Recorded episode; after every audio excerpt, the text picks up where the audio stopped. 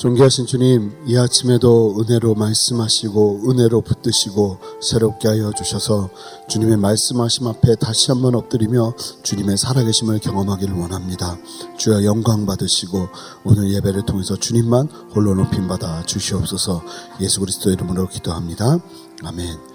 할렐루야 좋은 아침입니다. 우리가 함께 나눌 말씀은 예레미야 33장 14절부터 22절까지의 말씀입니다. 한 공의로운 가지라는 제목으로 함께 말씀을 저와 함께 교도하시도록 하겠습니다. 제가 먼저 봉도가, 봉도하겠습니다. 여호와의 말씀이니라 보라 내가 이스라엘 집과 유다 집에 대하여 일러준 선한 말을 성취할 날이 이르리라. 그날 그때 내가 다윗에게서 한 공의로운 가지가 나게 하리니 그가 이 땅에 정의와 공의를 실행할 것이라. 그날에 유다가 구원을 받겠고 예루살렘이 안전히 살 것이며 이 성은 여호와는 우리의 의라는 이름을 얻으리라. 여호와께서 이와 같이 말씀하시니라. 이스라엘 집에 왕위에 앉을 사람이 다윗에게 영원히 끊어지지 아니할 것이며 내 앞에서 번제를 드리며 소제를 사르며 다른 제사를 항상 드릴 레위 사람 제사장들도 끊어지지 아니라니라 하시니라. 여호와의 말씀이 예레미야에게 임하니라 이르시되 여호와께서 이와 같이 말씀하시니라. 너희가 능히 낮에 대한 나의 언약과 밤에 대한 나의 언약을 깨뜨려 주야로 그때를 잃게 할 수 있을진데 내중 다윗에게 세운 나의 언약도 깨뜨려 그에게 그의 자리에 앉아 다스릴 아들이 없게 할 수 있겠으며 내가 나를 섬기는 레위인 제사장에게 세운 언약도 파할 수 있으리라. 함께 읽겠습니다. 하늘의 만상은 셀 수 없으며 바다의 모래는 측량할 수 없나니 내가 그와 같이 내종 다윗의 자손과 나를 섬기는 레위인을 번성하게 하리라 하시니라. 아멘. 오늘 우리가 함께 읽은 본문의 시작은 예레미야에게 하나님의 말씀이 임하는 데서부터 시작이 됩니다. 함께 14절 말씀을 읽어보겠습니다. 여호와의 말씀이니라 보라 내가 이스라엘 집과 유다 집에 대하여 일러준 선한 말을 성취할 날이 이르리라. 여호와의 말씀이 다시 예레미야에게 임하고 있습니다. 여러분 어제 말씀을 보셔서 아시겠지만 지금 예레미야가 어떤 상황인지 아실 것입니다. 예레미야는 시위대 뜰에 갇혀 있는 상황에 놓여 있습니다. 시위대 뜰이라 하면 왕이 명령하여서 가다 놓은 것입니다. 무엇 때문입니까? 하나님의 말씀이 예레미야에게 임해서 그 말을 선포하다가 그 말씀을 선포하다가 지금 옥에 갇히게 된 예레미야입니다. 예레미야가 뭐라고 선포했는지 한번 보시면 예레미야서를 쭉 보시면 아시겠지만 예레미야가 이 남유다를 돌아다니면서 이렇게 선포를 했습니다. 예루살렘 성이 함락될 것이고 우리의 지금 왕인 시드기야 왕이 사로잡혀 갈 것이다. 쉽게 말하면 우리는 멸망할 것이다라고 선포하고 다닌 것입니다. 이로 인해 예레미야는 당연히 시드기야 왕의 분노를 샀고 이것으로 말미암아 시위대 뜰에 갇히게 된 것입니다. 잘 보시면 하나님의 말씀대로 행하고 선포하면서 시위대 뜰에 갇혔습니다. 하나님께서 모두가 싫어할 수 있는 말을 하라고 하셔서 이 말 하면 큰일 날 것 같은데 세상과 동떨어진 세상의 관점에서 보면 그들이 너무나 싫어할 만한 이야기, 그 이야기를 하라 하셔서 담대히 전했는데 그 결과가 시위대들에 갇히는 것이었다는 것입니다. 그런 예레미야에게 오늘 본문 처음 14절의 말씀처럼 여호와의 말씀은 계속 임하고 있습니다. 여러분, 저는 이 말씀을 보면서 참 도전되는 것이 하나님께서 말씀을 계속 예레미야에게 하고 있다는 사실입니다. 이것은 하나님께서 예레미야가 힘들어도 계속 말씀하신다는 의미가 아닙니다. 이 말씀을 잘 보시고 구약을 잘 이해해 보시면 하나님은요, 아무에게나 하나님의 말씀을 주지 않으십니다. 그 말씀을 받아서 온전하게 전할 수 있는 준비가 되어 있을 때야 비로소 하나님은 말씀을 주신다는 겁니다. 그러니까 하나님은 예레미야가 힘들고 하나님의 말을 들을 수 없는데도 그 말을 하고 계시는 것이 아니라는 거예요. 하나님이 말씀하실 때라면 예레미야의 지금 영적 상태는 너무나도 클리어하게 하나님 앞에 집중되어 있었다는 것입니다. 그렇다면 시대 뜰에 갇혀 있는 예레미야에게 하나님의 말씀이 임했다는 것은 무엇을 의미하는 것입니까? 그렇습니다.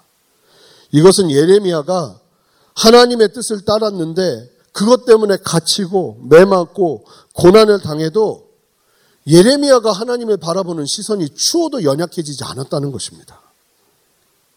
저는 다른 무엇보다 이 예레미야의 신앙을 가지고 싶습니다. 언제라도, 아니 어쩌면 실패와 절망을 걸을 때라도 하나님을 향한 나의 시선이 변함이 없어서 하나님의 말씀이 언제나 임하는 그런 신앙 말입니다. 사실 이러한 예레미야의 신앙은 예수님의 그림자지요. 예수님도 한결같이 어떠한 상황에서도 하나님을 신뢰하면서 그 걸음을 걸으셨습니다. 왜냐하면 여러분 기억하시기 바랍니다. 상황은 언제나 사방에서 불어오는 바람처럼 시시각각 변하지만 하나님은 언제나 한결같으시기 때문입니다. 그 하나님을 바라보는 예수님의 마음, 그리고 지금 하나님 때문에 갇혀 있는 억울함 속에서도 변함없이 하나님을 향해서 신실하게 눈을 들고 있는 예레미야의 마음. 그 마음을 품으며 나가시는 저와 여러분 되시기를 주님의 이름으로 축복합니다. 성경은요, 어, 상황과 환경, 막 힘들고 어려운 상황, 그때마다 하나님의 사람들이 보여주는 특징은 이 예레미야와 같습니다. 변함없이 하나님이 말씀하실 준비가 되어 있는 삶 말입니다. 본문으로 돌아와서 하나님은 이제 계속 말씀하세요. 한 번 더 남유다의 당장의 미래가 위태하여도 그것이 끝이 아니고 하나님의 더 놀라운 계획이 펼쳐질 것임을 예레미야에게 말씀하십니다. 14절을 보면 뭐라고 말씀하셨는지 보셨다시피 내가 이스라엘 집과 유다 집에 대하여 일러준 선한 말을 성취할 날이 이르리라. 이 마치 얼마 남지 않은 것처럼 주님 말씀하세요. 하나님의 그 선한 말을 성취할 날이 이르리라고 말씀하시는데 그 성취할 날의 의미가 무엇인지를 15절에서 설명하고 계세요. 우리 함께 15절 말씀 읽어보겠습니다. 읽겠습니다. 그날 그때 내가 다윗에게서 한 공의로운 가지가 나게 하리니 그가 이 땅에 정의와 공의를 실행할 것이다. 여러분, 하나님의 선한 말이 성취되는 그때가 언제입니까? 바로 다윗에게 한 공의로운 가지가 나게 할 것이다. 이게 누구를 말하는 것일까요? 바로 예수 그리스도를 의미하는 것입니다. 공의로 나라를 세우실 예수 그리스도의 오심을 말씀하고 계시는 거예요. 그리고 16절부터 22절까지는 예수님께서 오시면 어떤 일이 일어나게 될 것인지에 대해서 설명하십니다. 그러면 예수님을 통해 계획하신 하나님의 계획을 제가 좀 설명해 드리겠습니다. 15절에 보면 그분이 오시면, 예수님이 오시면 정의와 공의를 실현할 것이다. 그리고 16절에 보면 그때가 되면 유다가 구원을 받고 예루살렘이 여호와는 우리의 의라는 이름을 가질 것이다. 쉽게 말하면 예루살렘이 굉장히 유명해질 거라는 거예요. 17절에 보면 이스라엘 집에 왕위에 앉을 사람이 다윗에게서 영원히 끊어지지 않을 것이다. 시드기야는 잡혀가고 죽임을 당하고 이스라엘 왕조가 멸망당하는 것 같지만 이 왕가는 절대로 멸망하지 않을 것이다. 그리고 18절을 보면 하나님께서 제사드릴 레위 제사장들도 끊어지지 않을 것이래요. 그리고 잘 보시면 19절부터 22절은 이스라엘이 하나님과의 언약을 깨뜨려서 죽어도 마땅하지만 하나님은 이스라엘을 붙드시고 하나님을 섬기는 백성들을 보존하시면서 하나님을 예배하는 레위인들을 더욱 번성하게 하실 것이라는 말씀이에요. 자, 이 말씀을 들은 대로 본다면 어떤 생각을 할까요? 정의가 공의가 실현되겠구나. 아, 유다가 구원받고 여호와는 우리의 의라는 명칭으로 예루살렘이 불림을 받는다니 우리 이스라엘이 부강한 나라가 되겠구나. 이스라엘의 왕위가 영원히 끝나지 않는다고 하니 지금은 힘들어도 우리는 다시 살아나겠구나. 이스라엘의 왕은 다시 세워지겠구나. 18절과 22절을 보니 레위인들도 사라지지 아니하고 하나님을 경외하면서 더욱더 번성하게 되겠구나. 이런 기대가 당연히 일어나겠죠. 근데 여러분, 하나님께서 이 말씀을 어떻게 이루시나요? 이루세요. 이루시는데 전혀 다르게 이루십니다. 하나님의 뜻은, 하나님의 생각은 우리의 생각과 항상 다릅니다. 이게 기본 전제여야 합니다. 그러니까 항상 하나님이 뭐 해주신다고 할 때 막 내 기대와 상상을 불어 넣으면 큰일 나요. 실망하고 좌절하고 낭망하는 일이 벌어져요. 내 생각은 하나님의 생각과 다르다. 이걸 그냥 마음 깊이 새겨놓으셔야 됩니다. 자, 이제 하나님이 이 말씀하신 내용을 어떻게 이루셨는가 살펴보겠습니다. 어떻게 이루시냐면 예수님을 이 땅에 보내세요. 정의와 공의를 실행하신다는 것은 우리의 일반적인 생각으로 보면 강력한 왕의 등장을 기대하지만 그러지 않습니다. 정의와 공의는요, 하나님의 속성이세요. 즉, 인간의 통치가 아니라 하나님의 아들이 이 땅에 오셔서 다스리시는 실제적인 통치가 임하게 될 것이라는 것입니다.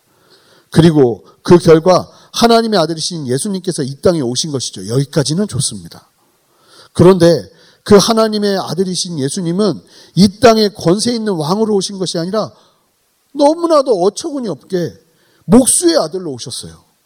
그것도 낮고 낮은 소외되고 고난과 소망 없는 삶을 살고 있던 사람들에게 하나님의 공의와 정의를 나타내는 삶을 살아내셨어요. 인간의 눈으로 기대하게 되는 통치와는 전혀 다른 통치. 그 통치가 임하게 되는 것이죠. 그리고 이 예수님의 정의와 공의의 통치는 다시 오시는 재림의 때에 완성될 것입니다. 16절에 유다의 구원, 예루살렘의 흥왕 이 말씀은 예수님께서 이 땅에 오셨을 때 이스라엘은 여전히 로마의 속박 가운데 있었고 예수님 승천하시고 난 다음에 예루살렘은 완전히 불바다가 되고 멸망을 당합니다. 그럼 이 말씀을 어떻게 이해해야 되는 겁니까? 예수님께서 승천하시고 멸망당하는 그런 상황들 속에서 우리가 이해해야 될 것은 16절의 말씀은 명확하게 예수 그리스도를 통한 영적인 축복과 부흥 그것을 말하는 것이에요.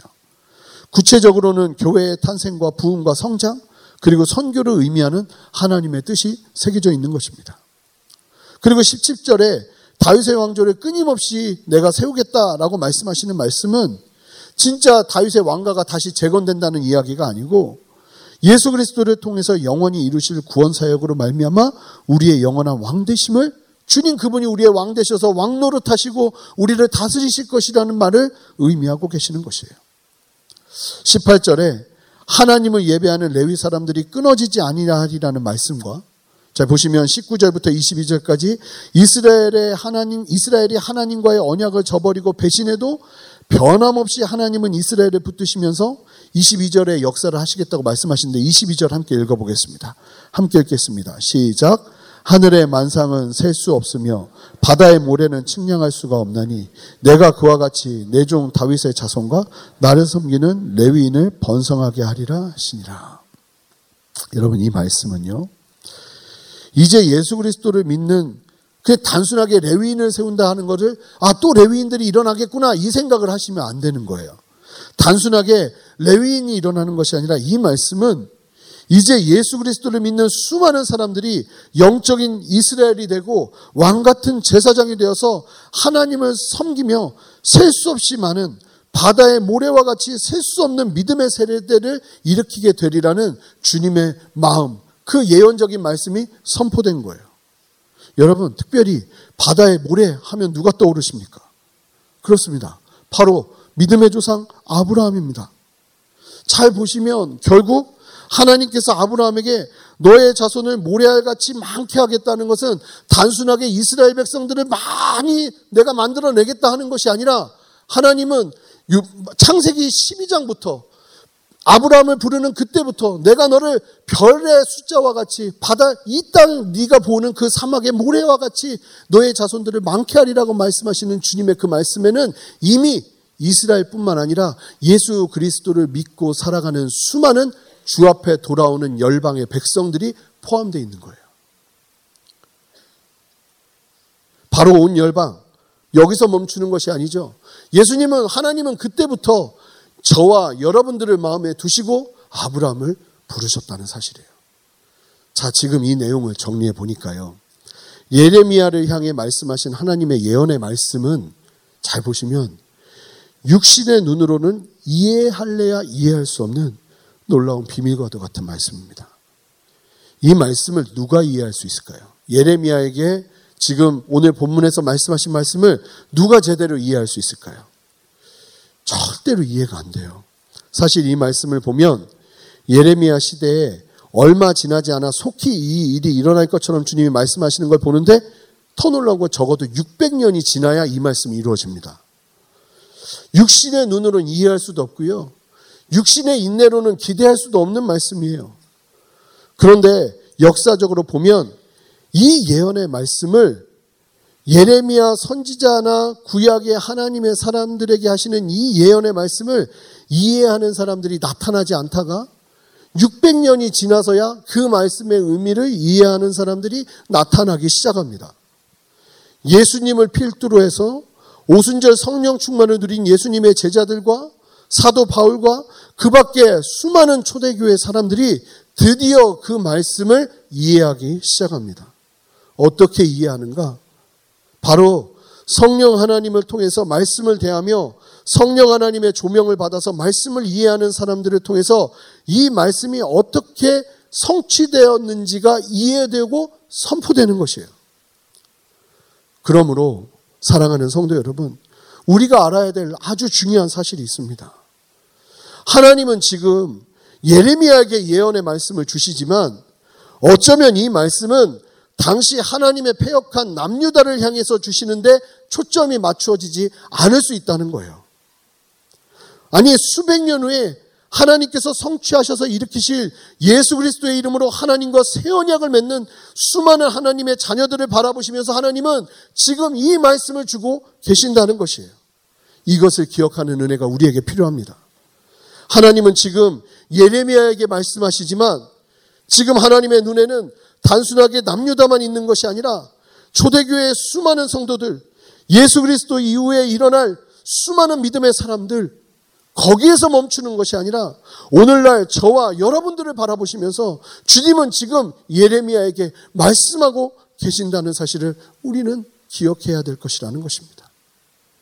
22절에 내 종 다윗의 자손과 나를 섬기는 레위인을 번성하게 하리라는 말씀의 기대와 소망에는 저와 여러분들이 담겨져 있는 거예요.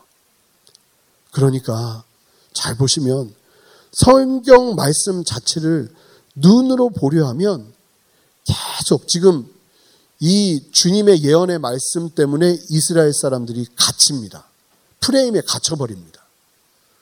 말씀하신 그대로 계속 자기들의 눈의 시각으로 자기들의 머리로 이해한 메시아만 기다립니다. 그러니까 진짜 이 말대로 우리를 강하게 할 강력한 왕, 이 프레임을 깨뜨리지를 못해요. 예수님이 직접 이 땅에 오셨는데 그 예수님이 자기들이 생각한, 자기들이 해석한 그 메시아와 다르니까 예수님을 죽여버리죠. 이러는 것처럼 하나님이 우리에게 주신 이 놀라운 말씀들을 우리가 계속 우리의 눈으로 이해하면 인간적인 기대로 예수님을 보지 못하는 유대인들처럼 하나님의 뜻을, 진정한 하나님의 뜻을 놓치는 우를 범하게 될 수 있다는 것입니다. 그래서 오직 성령의 충만 안에서 말씀을 대할 때 우리가 어떤 일이 벌어지냐면, 아, 고돌이라 하는 말씀을 하신다 할지라도 우리는 조급하지 않을 수 있는 거예요. 잘못된 기대로 넘어지지 않는 것이라는 사실을 기억하시는 저와 여러분 되시기를 주님의 이름으로 축복합니다. 주님의 이 놀라운 말씀이 잘 보면 잘못해서 이스라엘은 이 말씀에 오히려 묶여서 예수님을 보지 못하고 예수님을 죽이는 말도 안 되는 일을 벌이는 것을 보면서 이 아침에 우리에게 정말 필요한 것이 무엇일까요? 성령 충만인 것입니다. 하나님의 말씀을 우리의 삶에 보다 실제적으로 정확하게 적용하며 나아가는 은혜가 필요한 것입니다. 여러분, 이 아침에 이제 말씀을 정리하며 도전하고 싶습니다. 예레미야 하나님의 말씀대로 순종했는데 매 맞고 갇히게 된 예레미야는 그럼에도 불구하고 변함없이 하나님의 말씀을 들을 준비가 되어 있었다는 이 사실을 기억하며 나아가시는 저와 여러분 되시기를 바랍니다. 여러분, 상황이 좋아서 우리가 하나님을 바라보는 것 아닙니다. 어, 상황은 아무 문제 없고요. 이미 주님은 우리가 영원히 주님을 바라보며 예배할 수 있는 예수 그리스도의 구원의 그 놀라운 은혜를 우리에게 허락하셨기 때문에 우리에게 사실은 그 상황은 이제 더 이상 중요하지 않아요. 언제나 변함없이 주님이 그렇게 우리가 주님 앞에 죄를 짓고 주님을 배반할 때에도 변함없이 사랑하셨던 것처럼 이제 그 사랑을 받은 우리도 주님 앞에 그 우리의 상황에 어떠한과 상관없이 주님을 변함없이 바라볼 수 있는 신앙의 순전함이 우리에게 일어나야 될 줄 믿습니다. 예레미야 뿐이겠습니까? 지금 주님이 우리에게 언제든 말씀할 수 있는 영적인 순결함이 우리에게 있어야 하지 않을까요? 그리고 오늘 도전합니다. 주님은 좀 어려운 말씀을 주실 수도 있어요. 그러나 그 말씀을 절대로 눈의 해석으로 하시지 마시고 성령의 충만을 받아서 주님이 말씀하시는 바가 무엇인지를 깨달으며 주님의 눈으로 해석하시는 여러분 되시기를 바랍니다. 혹시 극심한 어려움 가운데 있는 분들 계십니까? 왜 나에겐 이런 어려움이 오지? 이것은 세상 사람들도 똑같이 보는 해석의 눈이에요. 아니에요. 그 어려움을 바라볼 때도 우리는 성령 안에서 그 어려움을 해석할 수 있는 성령의 눈이 필요해요. 이 어려움이 다른 의미로 다가오는 은혜가 필요하다는 말이에요. 단순하게 내 머리로 해석하면서 하나님 앞에 붙들며 나가는 것이 아니라 성령의 충만함 속에서 그분의 매임을 받아 하나님께서 주시는 아버지의 그 깊은 뜻을 깨달아 지금 내 상황을 이해하고 해석하며 하나님의 말씀이 힘이 되는 역사 속에서 주님을 바라보는 저와 여러분 되시기를 주님의 이름으로 축복합니다. 함께 기도하시겠습니다. 존귀하신 주님 감사합니다. 이 아침에도 우리에게 말씀하시는 주님의 그 놀라운 말씀을 단순하게 우리의 기대로 해석하는 것이 아니라 주님의 마음으로 성령께서 주시는 그 감동을 따라 해석하며 온전하게 주님의 뜻과 함께 주파수를 맞추며 바라보며 나가는 우리들 되기를 원하오니 주님이 이 아침에 우리를 붙들어 주시옵소서 예수 그리스도 이름으로 기도합니다. 아멘.